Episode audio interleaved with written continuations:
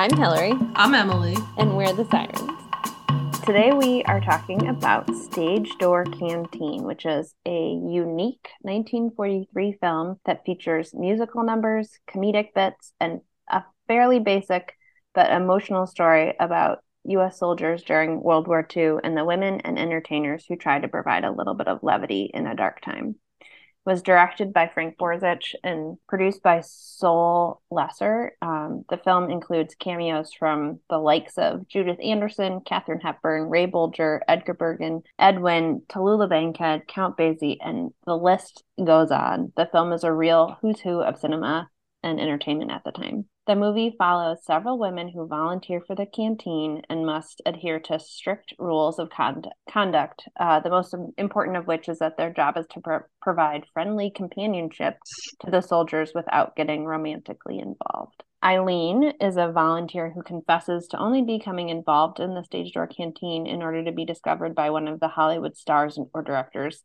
in attendance but inevitably, romance ensues alongside numerous musical numbers and comedic bits.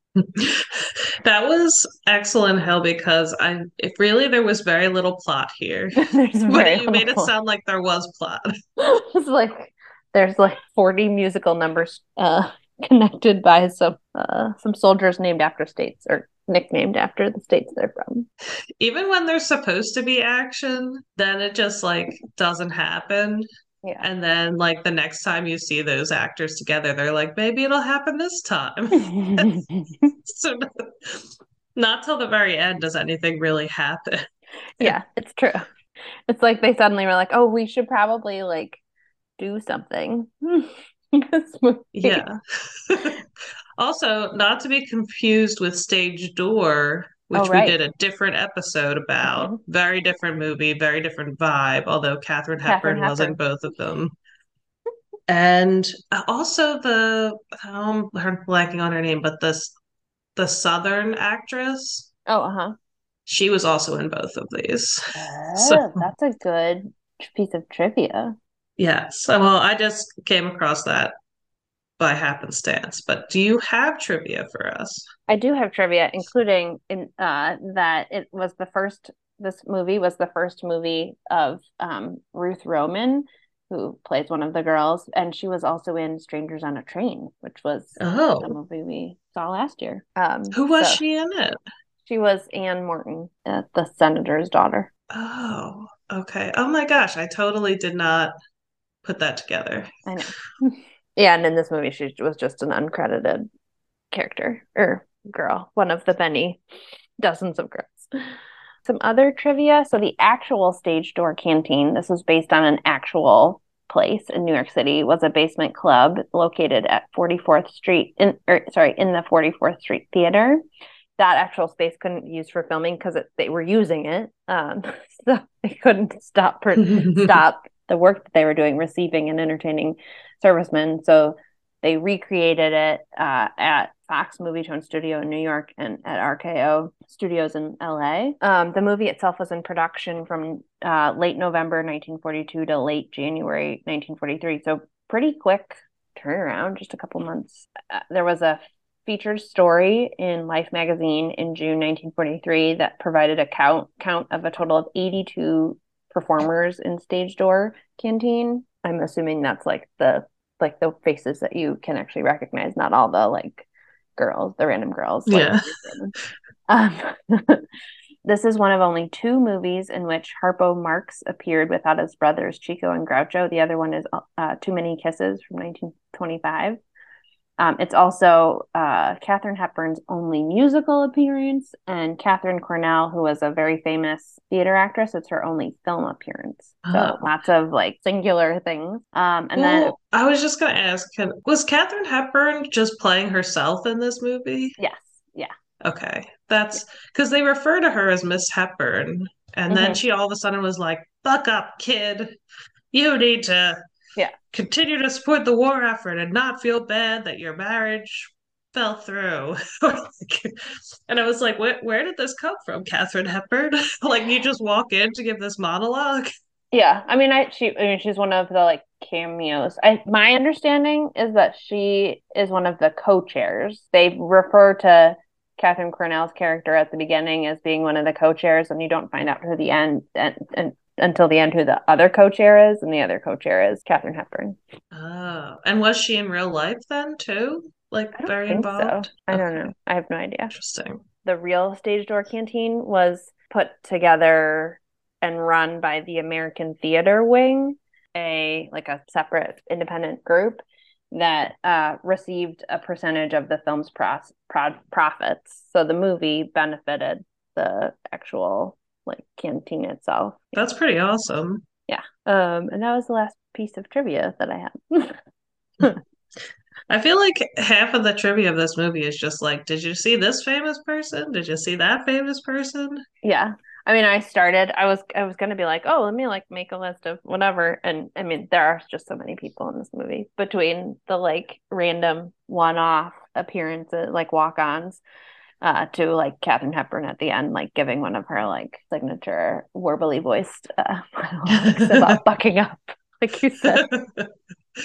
yeah, it was funny because I saw you know some of the like stills used to promote this movie are of that end scene with Katharine Hepburn. So I thought she would have a much bigger role in the movie, but mm-hmm. I kind of forgot about her. And then at the very end, I was like, wait a second. Oh yeah, I got to the towards the end and I was like, did I somehow miss Katharine Hepburn? Like, how, how would that be possible? Yeah, we'll have to talk about who were our favorite celebrity appearances. Yeah. But um so I did the bio for this and I had trouble deciding who to pick. Oh, and uh-huh. also all of the leads, like the main characters of the like hostesses and oh, the uh-huh. soldiers were from what I read deliberately cast as unknowns. Oh. So when I looked into each of them, they did not have super full bios. So I just kind of I I went with who I thought was the most interesting. Yeah. And I chose Marjorie Riordan, who played oh. Jean. Uh-huh. Because she looked familiar to me, and then mm-hmm. I will explain why in the uh-huh. so Marjorie Riordan was born in Washington, D.C. in 1920, and she studied drama for two years at the University of Wisconsin before moving to Los Angeles in 1939 mm-hmm. which is where she became more focused on working in film. But initially, she was more successful getting into modeling and she mm. started making uncredited appearances in films. But she got a small role in the wartime B movie drama Parachute Nurse in 1942. Parachute and that was kind nurse. of, I know, great title. the Hollywood producer Sol Lesser and uh, later president of the Sol Lesser Productions, often was looking for new faces and like, you know, up and coming types of talent. And he signed her as a contract player after mm. she approached him about leads for roles. Mm-hmm. And that she made her debut in this movie. So this was basically her first big film. Uh-huh. And afterwards, her contract was transferred from his productions to Warner Brothers, where she was cast as Bette Davis's daughter, Fanny Jr., in Mr. Skeffington in 1944. and in 1945, she went on to act alongside Basil Rathbone and Nigel Bruce in the Universal Pictures film Pursuit to Algiers, where she had both an acting and a singing role. Oh. And in the trope of art imitating life, she, like, much like this movie, she was very involved in war effort campaigns and mm-hmm. participated in USO canteen activities. She was assisting in the fundraising efforts that were part of the joint Navy and Red Cross campaign to sell war bonds and raise money towards the cruiser, the USS Los Angeles. And she actually while entertaining at a canteen event, met a Marine major there named George Lumpkin, who she then married in 1945. What? So yeah, her her life basically was this movie. Oh my gosh. And the wartime efforts that she participated in, along with her being in Stage Door Canteen, gave her a lot of recognition and it led to her being a famous pinup girl. And she oh. was like one of the top like you know, pinups that the GIs would bring with them overseas and stuff during this time period, which is what I realized I recognized her from because I was like, I know her face, and I have a friend who's really into like pinup culture and stuff, and I was like, oh, this is that that's where I know her from. Because I was like, she looks so wholesome, but, uh-huh. but then I looked up some of her shots and I was like, yep, I know that girl. um, on June 25th, 1945, as part of the widespread Help the War effort campaigns, the California Department of Motor Vehicles bestowed upon her the title of Share the Ride Girl, which helped with the war effort by Share the um, Ride Girl. I know. Basically, encouraging people to carpool uh, to save on gas. Um, she continued to appear in film supporting roles into the 1950s and then used the money to go to graduate school to study speech pathology. What? which later evolved into her studying clinical psychology. And she developed a career as a clinical psychologist. What? And gave up acting. I know. It was like she had a whole second career.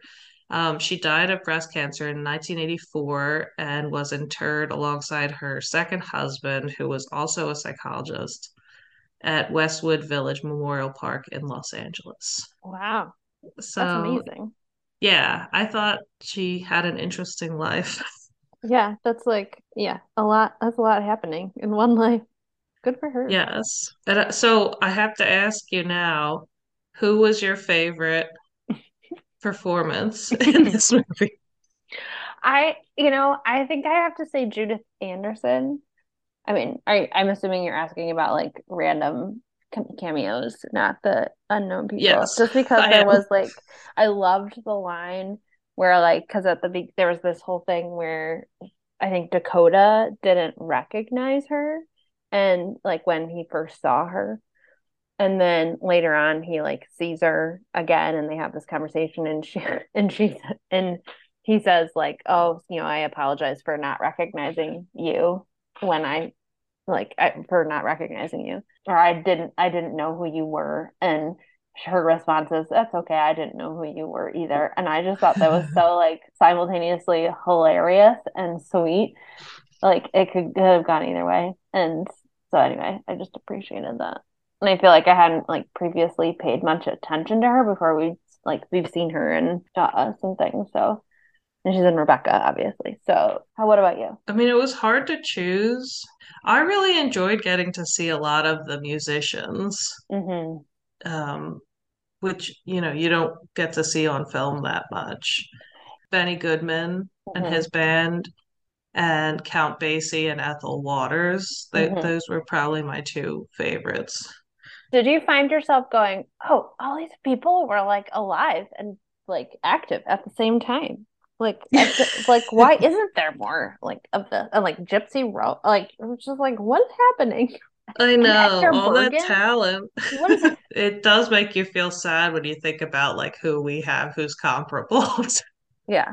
Yeah. So actually, that the the reason I originally wanted to watch this film is because I think it's one of only like maybe two or three. Like, there's almost no film of um, Gypsy Rose Lee. And I was oh. curious to see her because I've, you know, seen the musical Gypsy and like read about her life.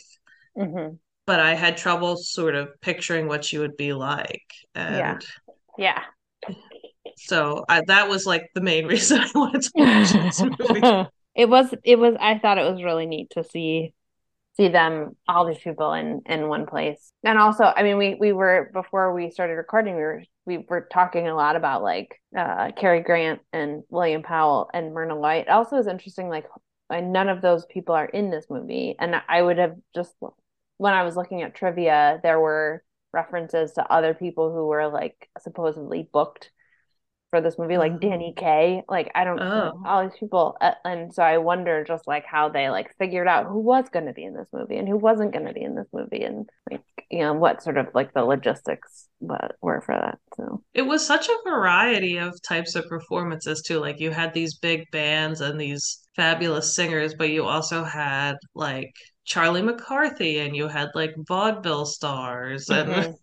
you know all different types of comedy it was really interesting and like obviously it was a movie but the idea that like the troops could go and see all of these different types of performers and be entertained by all of it and there's sort of like a common agreement of like oh these are mm-hmm. the most talented people in the industry right now mm-hmm. well there's that song in white christmas that's kind of a like that jokes about like oh well you know you can like what's great about being in the army is that you get to see all these acts for free. And i thought about that a lot and it's like i know. I mean it's the soldiers the the soldier characters like the main characters in the movie. I just felt really sad for them. Mm-hmm. like that was like my overwhelming feeling from the whole thing is that they're being sent off to slaughter basically. And mm-hmm especially the California character was so young. Like he was yeah. like a child. Yeah, and he's like writing these like earnest letters to his dad and then like saying like, "Oh, to to go to like you can write to my dad. My dad will write you back." And oh, that was so sad too yeah. that Dakota had no family, no one to write to him. And then the story he tells Eileen later about how like he brought his dogs with him to the station. Mm-hmm and he just had to leave them there and then they like wouldn't leave because they were waiting for him. Yeah. I was like ready to cry. It was so I sad.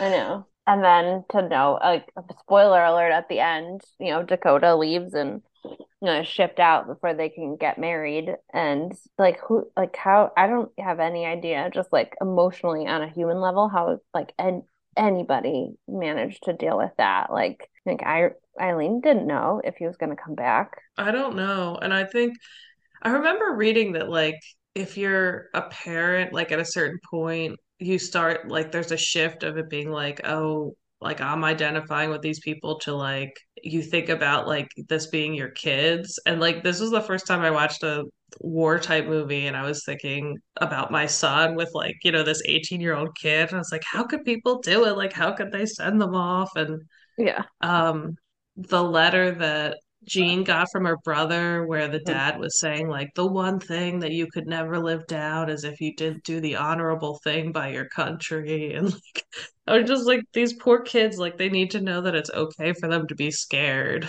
Yeah. so it was very, it like, even though I knew that it was like deliberately being sappy and like trying to pull at my heartstrings, it still worked. Mm-hmm. Well, and like here we are watching it so so many decades later, but I just imagine. I mean, it was very well received at the time, but I just wonder, like, sort of emotionally, like how all of these movies, you know, like Casablanca or whatever, these uh, movies that are about the war that came out during during the war, just like how people could even like bear to watch them. Yeah, I don't know, just because, like, yeah, and no, not knowing how the war was going to turn out mm-hmm. either. It, yeah, I don't know how people did it. It did strike me like just with the times we're living in and how we've failed to come together as a nation in several large crises. Mm-hmm. recently like seeing everyone pull together and talk about like doing their part and mm-hmm. honor and all of this stuff like made me sort of wistful in a mm-hmm. way because yeah. We haven't had a lot of success with that. Yeah and even the ways that they like you know honored the russian and chinese like mm-hmm. uh, allies to be like you know we're they're you know they've done so much and you know we owe them a lot and you know we're brothers in arms and blah blah. Yeah i mean it did seem striking this movie compared to others that we've watched that they actually you know it wasn't just like all white an all white cast, and then I mean it was they were mostly an all. I mean it was like ninety. Yeah, it, it was still ninety eight percent an all white cast. Yeah, there were certain like they kept showing the crowd scenes, and sometimes I would see the crowd, and I was like, oh, it does look like it's not all white, and then the next shot I'd be like, no, that's all white people, and then I'd go back and be like, yeah. oh wait, maybe it's not. So like it it definitely wasn't great but mm-hmm. compared to other things we've watched they at mm-hmm. least like singled out some of the non-white people to demonstrate that they had been like some of the bravest people mm-hmm. and like you know won medals for bravery and stuff like that so i thought that was like an interesting choice for this movie that it like they clearly what it wasn't just intended for a white audience. Mm-hmm. Well, and what did you think of um like the relationships among the soldiers, like the main character guys? Yeah, I mean, I thought it was very like there was definitely a palpable like camaraderie. They seemed really like supportive of each other and um you know they wanted to like spend time together and be together and like you know and support each other and like they stood up for the one guy eh, with his wedding and you know I, I thought it was like even though they were soldiers, there was not a lot of like toxic max, masculinity or what we would call toxic masculinity now. Yeah, that's true. I like the very opening where they're on the train and they're helping the one guy, like they're by committee writing a love letter to his girl. I was mm-hmm. like, I cannot imagine this scene happening now. Like, what should I say to my girl that's really romantic so she can reread it? Mm-hmm you know so that i thought that was nice and they they did rib each other but in a good natured way mm-hmm.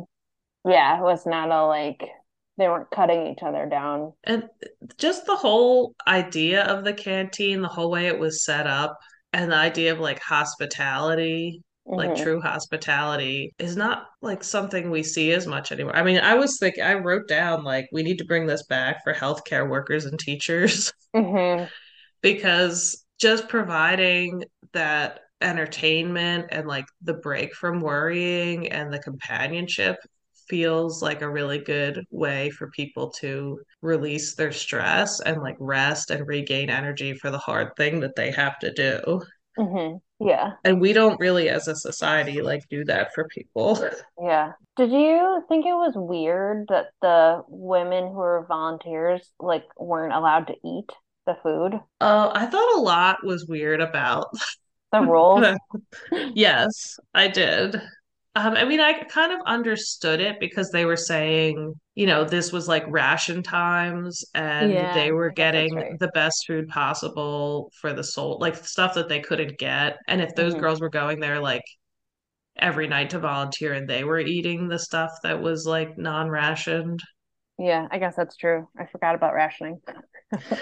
um, but it does feel awkward. Like, all right, you're eating, and I'm just sitting here staring at you. Yeah. I think I I wrote the canteen as a straight male fantasy. Best food, hanging with your bros, top entertainment. All the women are pleasant and interested in you, and they initiate if you don't. Yes.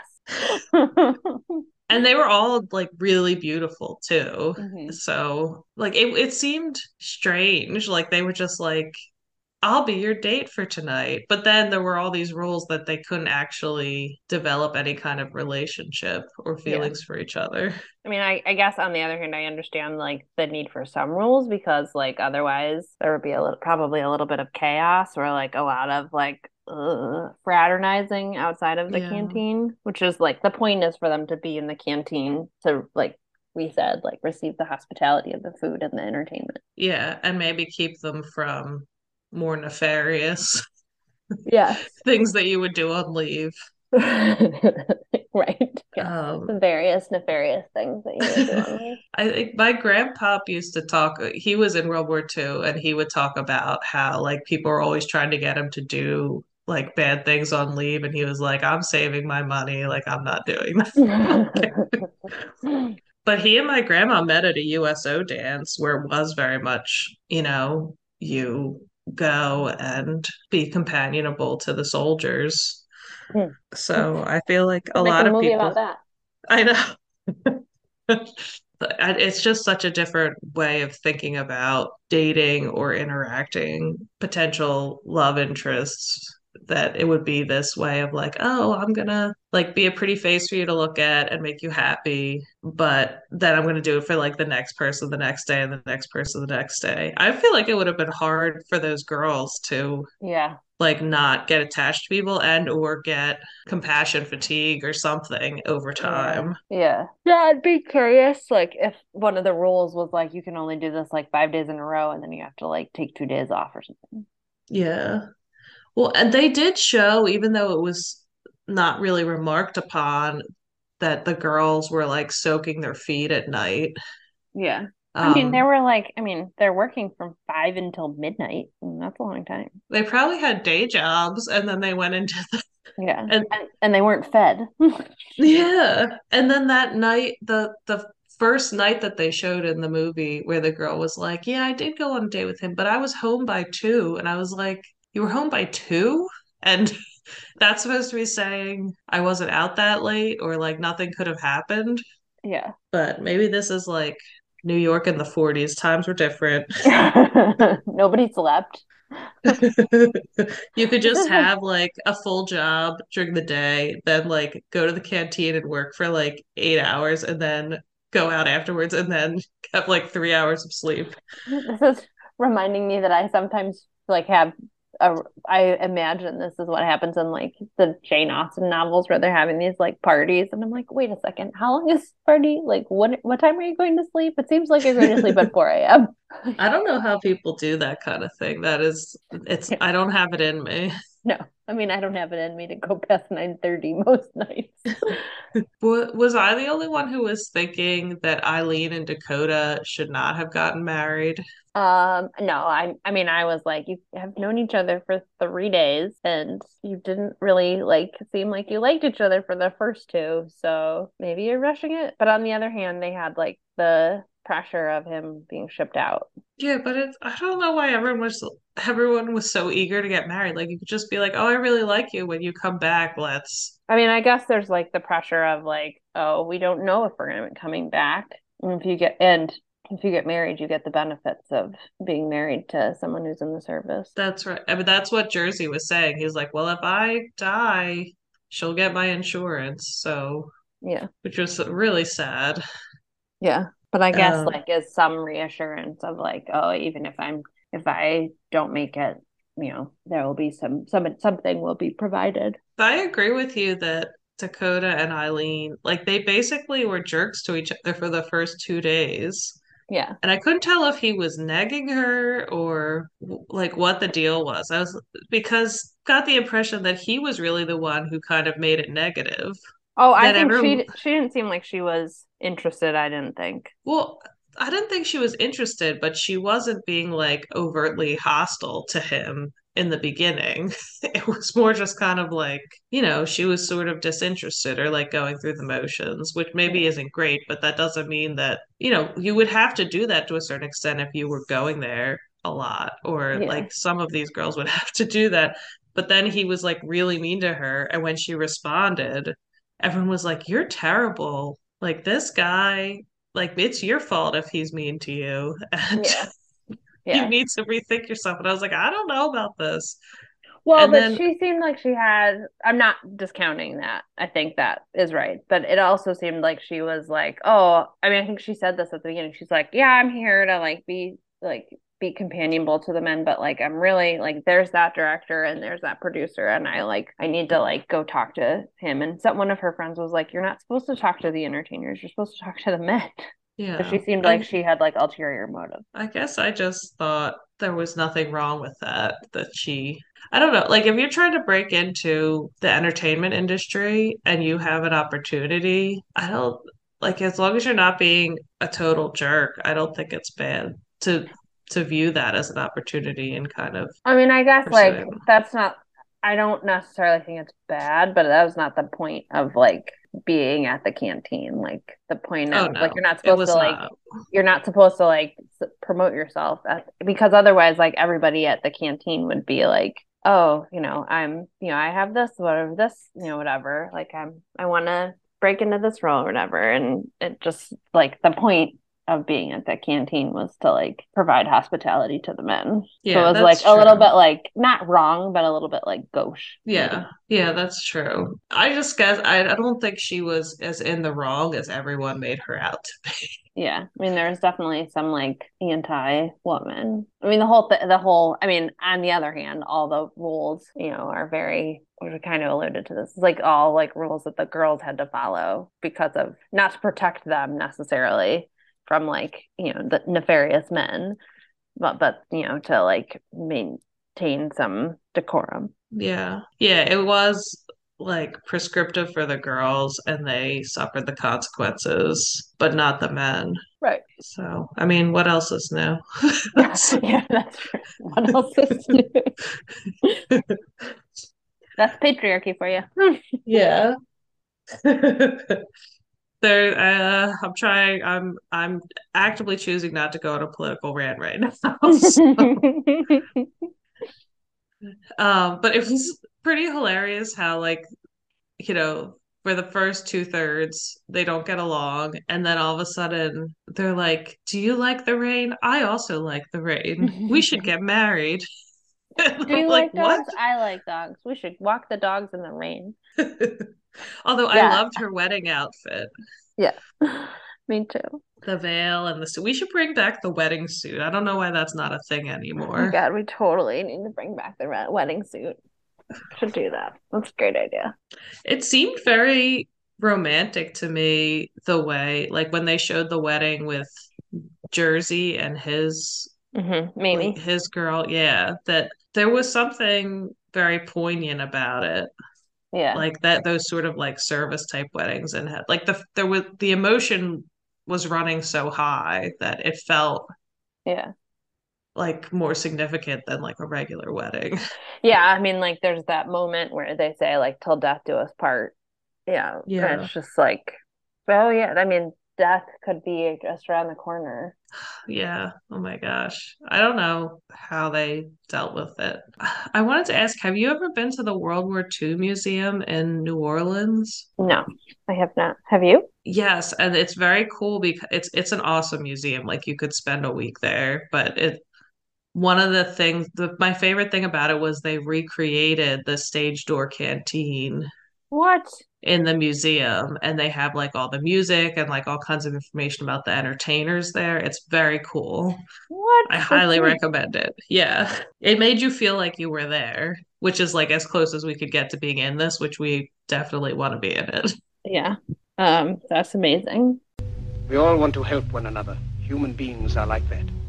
We want to live by each other's happiness, not by each other's misery. Well, do you think we're ready to talk about social justice in the movie? Yeah, let's talk about it. I think we've talked about it a little bit, like this whole like concept of hospitality. Do you think there's other elements of it? We talked a little bit about it, but like even among the white cast, mm-hmm. there was people were from like all different parts of the country and different backgrounds and probably different classes and life experiences, but they were all sort of mixing together as peers. All um, mostly for the most part welcome there. Yeah, and that I mean that war is one of the times when you kind of there there is some class mobility for certain people.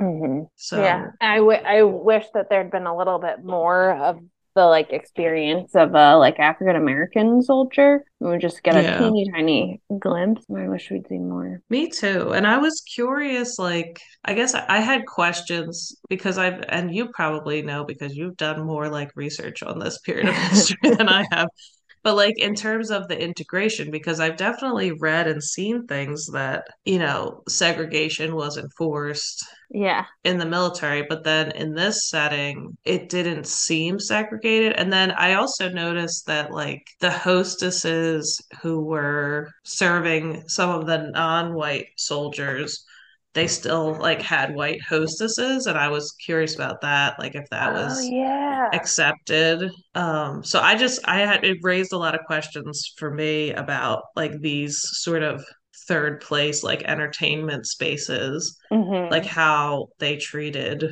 integration Mm-hmm. Yeah, because you wouldn't like necessarily expect these spaces to be integrated, or like even if they legally were supposed to be integrated, like they weren't. It's not like I don't think people were running out to to do it in practice. Yeah, so I don't know. Those were the main things that came mm-hmm. up, and even with the like, I mean, there definitely were. I mean, it's a war, so like. Yeah there were a lot there were references to violence and stuff in it i think for the time that would have just been considered patriotic yeah what did you think of the song where they're just like making the sounds of like shooting down the enemy pilots um, at some point i just fast forwarded because I was like, I don't, I can't. This is not. I mean, the context is totally different now. I cannot, can't, please. yeah yeah so that's that's all the social justice i saw in it mm-hmm. i've been living my own life making my own decisions for a long while now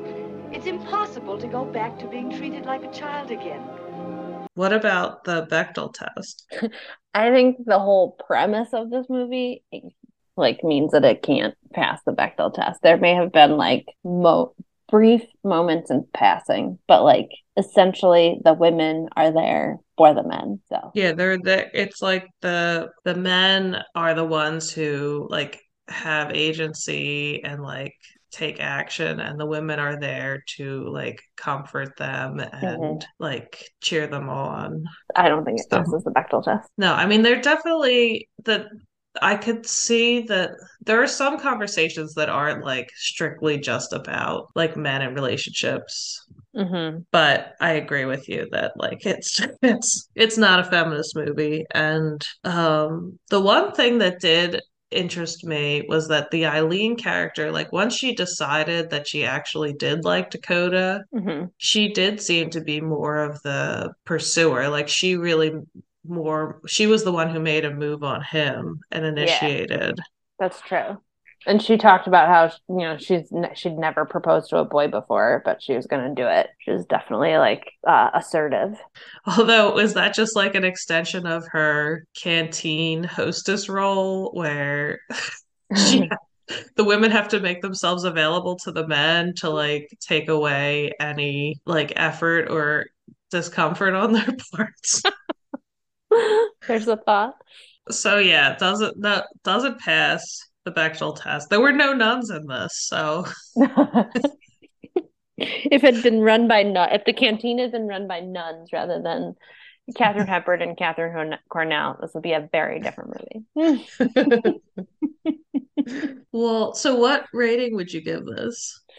I think I'm gonna give it a four just because it was so like the atmosphere was so good and like so I mean I I I watched this movie in two segments and in between I was like oh, I, I like I need to listen to some big band. I need to like yeah. like making me want to like watch other movies. And it really made me like appreciate and think about and consider like what life must have been like during the war. I I mean, I I'm not giving it a five because there was I missed having a plot that like yeah something. So. It was kind of like Showboat. Remember when we yeah. did Showboat? That like it was really more to showcase the talent than it was to tell a story. Did we do Showboat? Stormy weather? No, it was stormy weather. Yeah, but yeah, so it's just like I'm glad that you brought that up because it's like not there's no uh, which was made the same year. I just googled it there's no so all the white performers were in stage door canteen and all the black performers were in stormy weather. But you're right. Anyway lots of great musical talent and entertainers know or very little plot. Yes. Yeah i think I would give it a three. Oh, really? Not a, not as high as I mean. I really wanted there to be more of a story, mm-hmm. but it did make me feel like I was there. Mm-hmm. You know mm-hmm. what I mean? Like mm-hmm. I liked watching all these performers, but it was kind of a lot to watch. Like as you put it earlier, like forty different musical and other like vaudevillian performances right after another with Yes. With very little in between. Mm-hmm. So, like, the pacing to me was a little bit of a challenge, but um, mm-hmm. yeah. Mm-hmm. it definitely, like, I am going to pull up my Benny Goodman playlist. It made me want to take swing dance lessons again. I loved that scene with the guy who like seemed like he had no bones who was doing the swing dancing. That was so good but yeah, I enjoyed it. And I think more than other movies we've seen, it made me feel like this is what it must have been like to be like an ordinary person mm, yeah. living during this time. Mm-hmm. Yeah. Although it made me miss like the best years of our lives because I thought that was a much better movie. Mm-hmm. Mm-hmm. and like I was thinking a lot more, but just like this was a little bit more sentimental, where that I think mm-hmm. addressed more of the trauma of the war. Yeah, yeah. I think you're right about that. Although the best years of our lives was right after the war was ended and this was made like still during the war. So yeah, I think it makes more sense that it's more sentimental. Yeah, and they were probably still it was, you know, there was probably censorship around anything that could oh, negative yeah. about the war effort happening at that time. yeah, probably not a lot to say. Like you're gonna come back with psychological damage. We'll cut this film. oh my god. Okay. So what's our next movie, Hill? Oh, well, speaking of Myrna Loy movies, our next movie is The Libeled Lady. Yay. May it please the court, I submit that my entire line of defense is based on the proposition that persons of the female sex should be dealt with before the law as the equals of persons of the male sex. Follow the Screen Sirens on Twitter at the Screen Sirens. Leave us a review on iTunes or SoundCloud to help other people find us. And become a patron at patreon.com slash the Screen Sirens. Thanks for listening. After all, tomorrow is another day.